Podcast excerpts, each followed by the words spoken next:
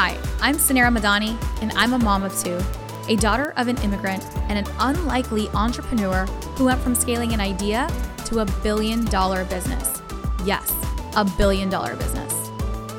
Along the way, I learned that less than 2% of female founders ever hit 1 million in revenue, and I became obsessed on a mission to change that. I believe that there is so much gatekeeping in business knowledge, and that we as female entrepreneurs should be learning from other female founders and leaders who have broken the statistics. Since I never went to CEO school, I've had to learn it all the hard way, but you shouldn't have to, because we believe that you deserve to have it all. And honestly, nothing bad happens when women make more money. Grab a seat because class is officially in session. Welcome to CEO School. Hey everyone, it's Suneera here. As you may know, CEO School is officially part of the HubSpot podcasting network. We're now part of a family of shows designed to help professionals listen, learn, and grow by providing access to the world's leading B2B podcasts like Being Boss, hosted by Emily Thompson. Being Boss is an exploration of not only what it means, but what it takes to be a boss as a creative business owner, freelancer, or side hustler. I enjoyed listening in as Amy, along with her guest Nikki Nash, discussed very practical ways to create a marketing plan that works. Listen to Being Boss wherever you get your podcast, brought to you by the HubSpot Podcast Network. Welcome to CEO School. I'm your host, Suneera Madhani, and today for Wind Down Wednesday, I want to share something that took place last week that absolutely freaking blew my mind. Okay, so I love to invest in female founders, female-founded startups. I started investing in 2019, I would say, when we were able to just start doing some investments on the side. I actually started a mini fund, you could say. It's called Side Hustle Ventures. So also now we've done probably about 20 plus investments into various startups and funds, and really focused on trying to support underrepresented founders mostly. And it's so much fun. I love learning about business, and I love learning about various businesses. And if I can, be a mentor, also put in some investment, and support a startup, it's a passion of mine, and I absolutely love it. And how this kind of happened is over the course of the last 10 years of building Stax, I've been part of so many venture conferences. I've personally fundraised myself and met so many incredible founders.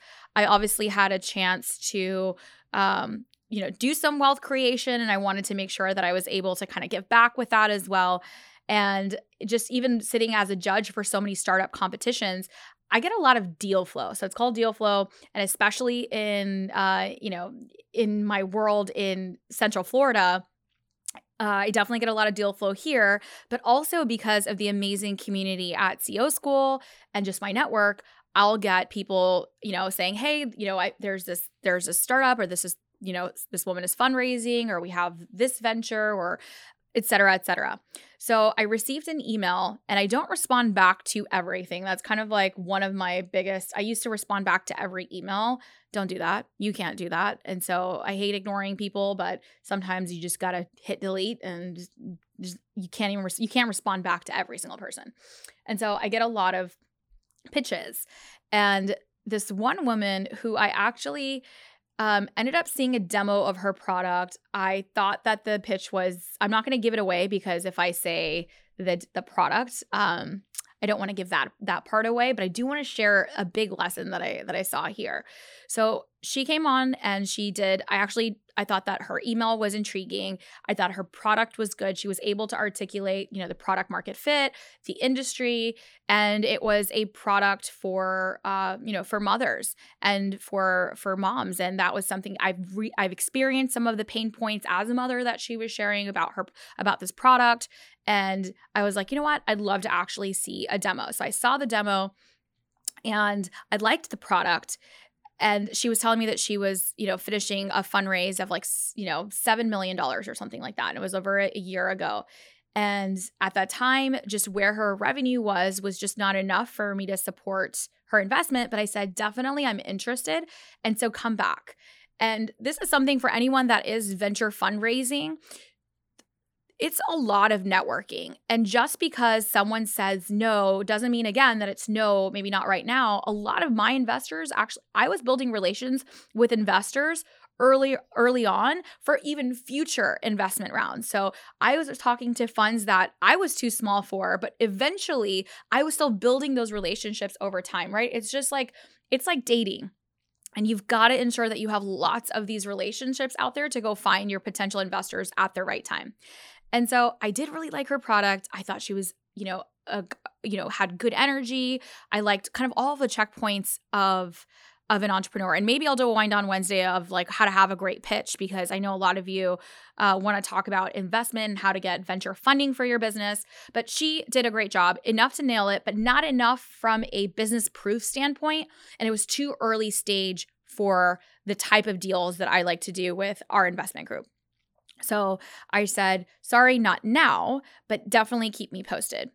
And a couple of weeks ago, she sent me an email and she said, hey, Suneera, I've made so much progress in the company. We've gotten all these certifications and we've landed all of this press and we have customers now and et cetera, et cetera. And I'm doing another round of funding. I'd love for you to be on board and also take a board seat.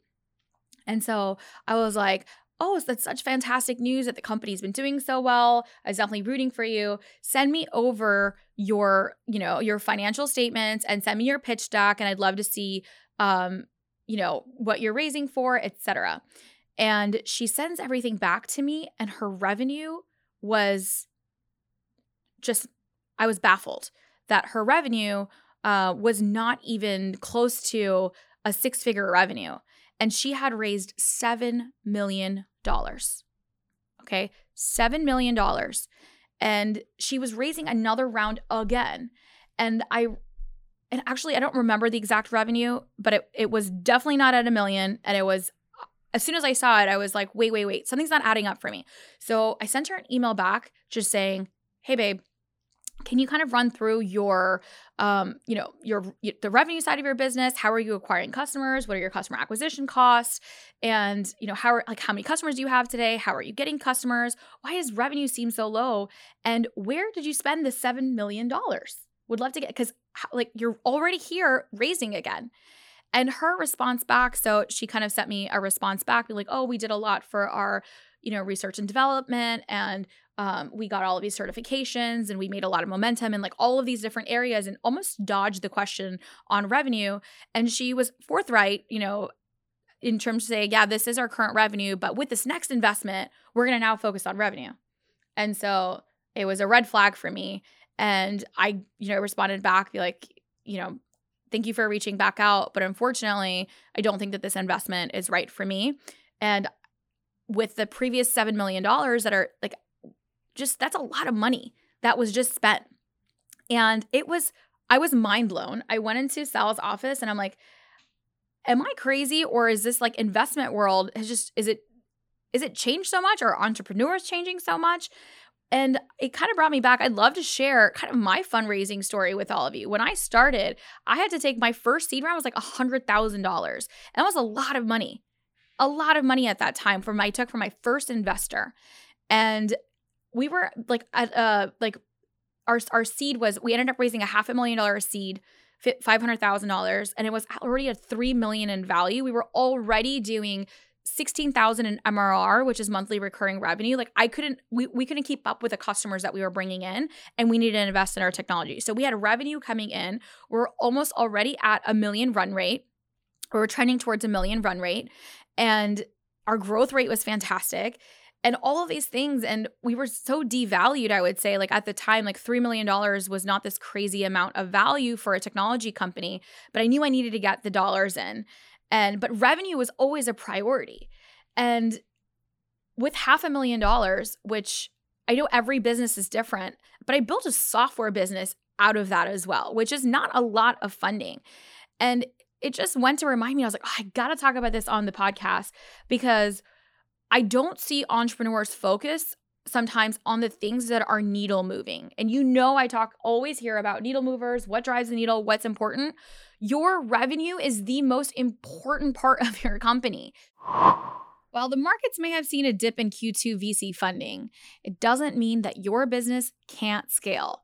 It just means it might look different to how you plan. With thousands of in-house crafted integrations of marketing, sales, and service, HubSpot is on a mission to help your business grow better with a CRM platform that's easy to buy, use, and scale. Want to figure out how to streamline your deals? Easy. The Sales Hub helps you close more deals by automating your busy work. Need to automate your social media? Piece of cake. The Marketing Hub has everything you need to publish, post, and monitor your social media channels all in one hub. And with Service Hub, centralized customer data keeps your support teams all moving in one direction, forward. Learn how HubSpot can make it easier for your business to grow better at HubSpot.com.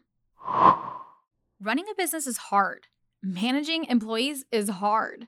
Getting customers through the door is even harder, but getting paid shouldn't have to be. This is where Stax Payments is here to help. As an intuitive platform for invoicing, recurring billing, in-person, as well as online payments, Stax is a one-stop hub to get you paid. What's even better? Stax has one flat fee for the month instead of percentages you can't understand. Stop spending time tracking down customers or payment tools that fail on you. Set your automations up with Stax Payments today. As CEO and founder of Stax and CEO School, it's been my mission to support female leaders, founders, and CEOs. With Stax, I'm able to do so by providing fast, easy, and affordable way to process payments every day for you.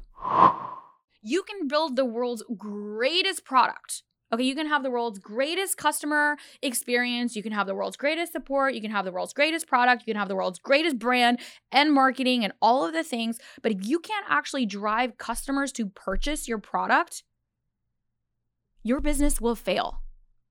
And as an entrepreneur, you need to be prioritizing your go-to-market strategy. You need to be prioritizing revenue first, right? And especially like when I see an entrepreneur raise the amount of capital that she raised, that's a significant amount of capital. And, you know, I'm not saying for, you know, like product level companies, you might need it for inventory, for research and development. There are things that it's important to spend your dollars on. Innovation, it's huge, especially for a startup. But it's so important for you to nail your customer acquisition first and foremost. And I think one of the biggest myths for startups and for companies is I'm going to build it and they're going to come. And I see this all the time with women that we mentor, with women in CEO School.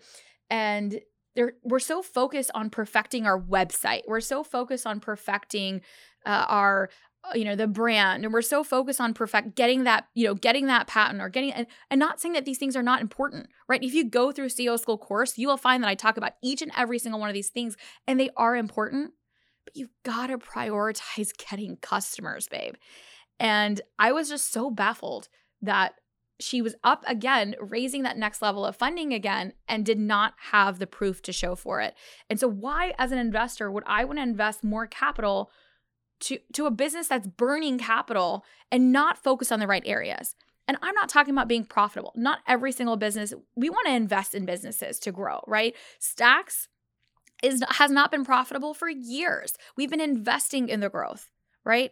But we have a really strong customer engine. We're doing 100+ million in revenue for a business. And that took time to build that customer engine, but it was always a priority. And we didn't build product and then go acquire a customer. We built product with our customer, right? So we would acquire the customer and then get their feedback to build the product. So it's so important for you to have this iterative cycle and not be so focused on perfecting everything. And that's the biggest lesson that I was like, man, first, use your capital wisely. So in any business, whether it's someone else's dollar or it's your dollar, treat every single dollar with how can you maximize that dollar?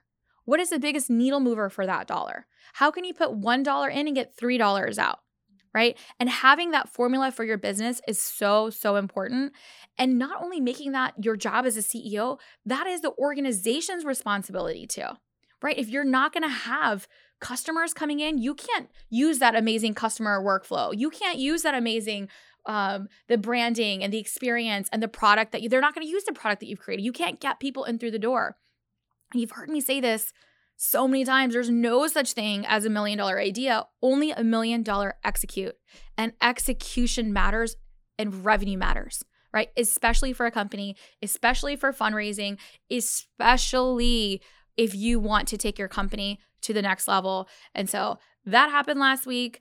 And sorry, I have the stat. So my team just pulled the stat. 7 million raised, 40,000 in revenue, not even six figures in revenue, and up for funding again. And I don't want to discount this person. I don't know their business inside and out.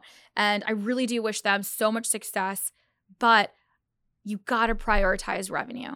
And so that was a lesson from last week, and I thought I'd share it today on Wind Down Wednesday. I hope you enjoyed today's episode. If you did, let me know. Leave us a review down below. Screenshot this episode and share. Revenue is important, and share with me in your DMs on how you're prioritizing revenue, and let's chat about building revenue for your business. I'll see you next week. Running a business is hard. Managing employees is hard. Getting customers through the door is even harder. But getting paid shouldn't have to be. This is where Stax Payments is here to help. As an intuitive platform for invoicing, recurring billing, in-person, as well as online payments, Stax is a one-stop hub to get you paid. What's even better, Stax has one flat fee for the month instead of percentages you can't understand. Stop spending time tracking down customers or payment tools that fail on you. Set your automations up with Stax Payments today. As CEO and founder of Stax and CEO School, it's been my mission to support female leaders, founders, and CEOs. With Stax, I'm able to do so by providing fast, easy, and affordable way to process payments every day for you. Thank you for tuning into today's show. If you loved it, leave us a review. We are so proud to bring you authentic conversations, game changer expert guests, and valuable content on and offline. The best compliment you can give us is by screenshotting today's show and tagging us on Instagram at CEO School and at Suneera Madhani. We are obsessed with swag, so don't be surprised if we want to send you some. Thanks for tuning into class today, and remember, nothing bad happens when women make more money.